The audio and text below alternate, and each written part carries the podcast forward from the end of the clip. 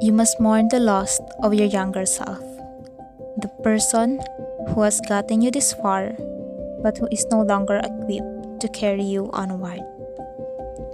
That is one of my favorite quotes from The Mountain Is You by Brianna Wiest.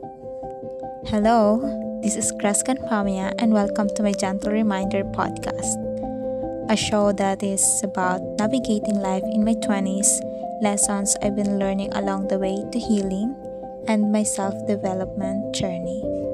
Let me inspire and motivate you to untether yourself and unfold life through my personal experiences. Let's transform ourselves together and the world around us. Again, this is CrescanFamya, and this is my gentle reminder for you, me, and to the world.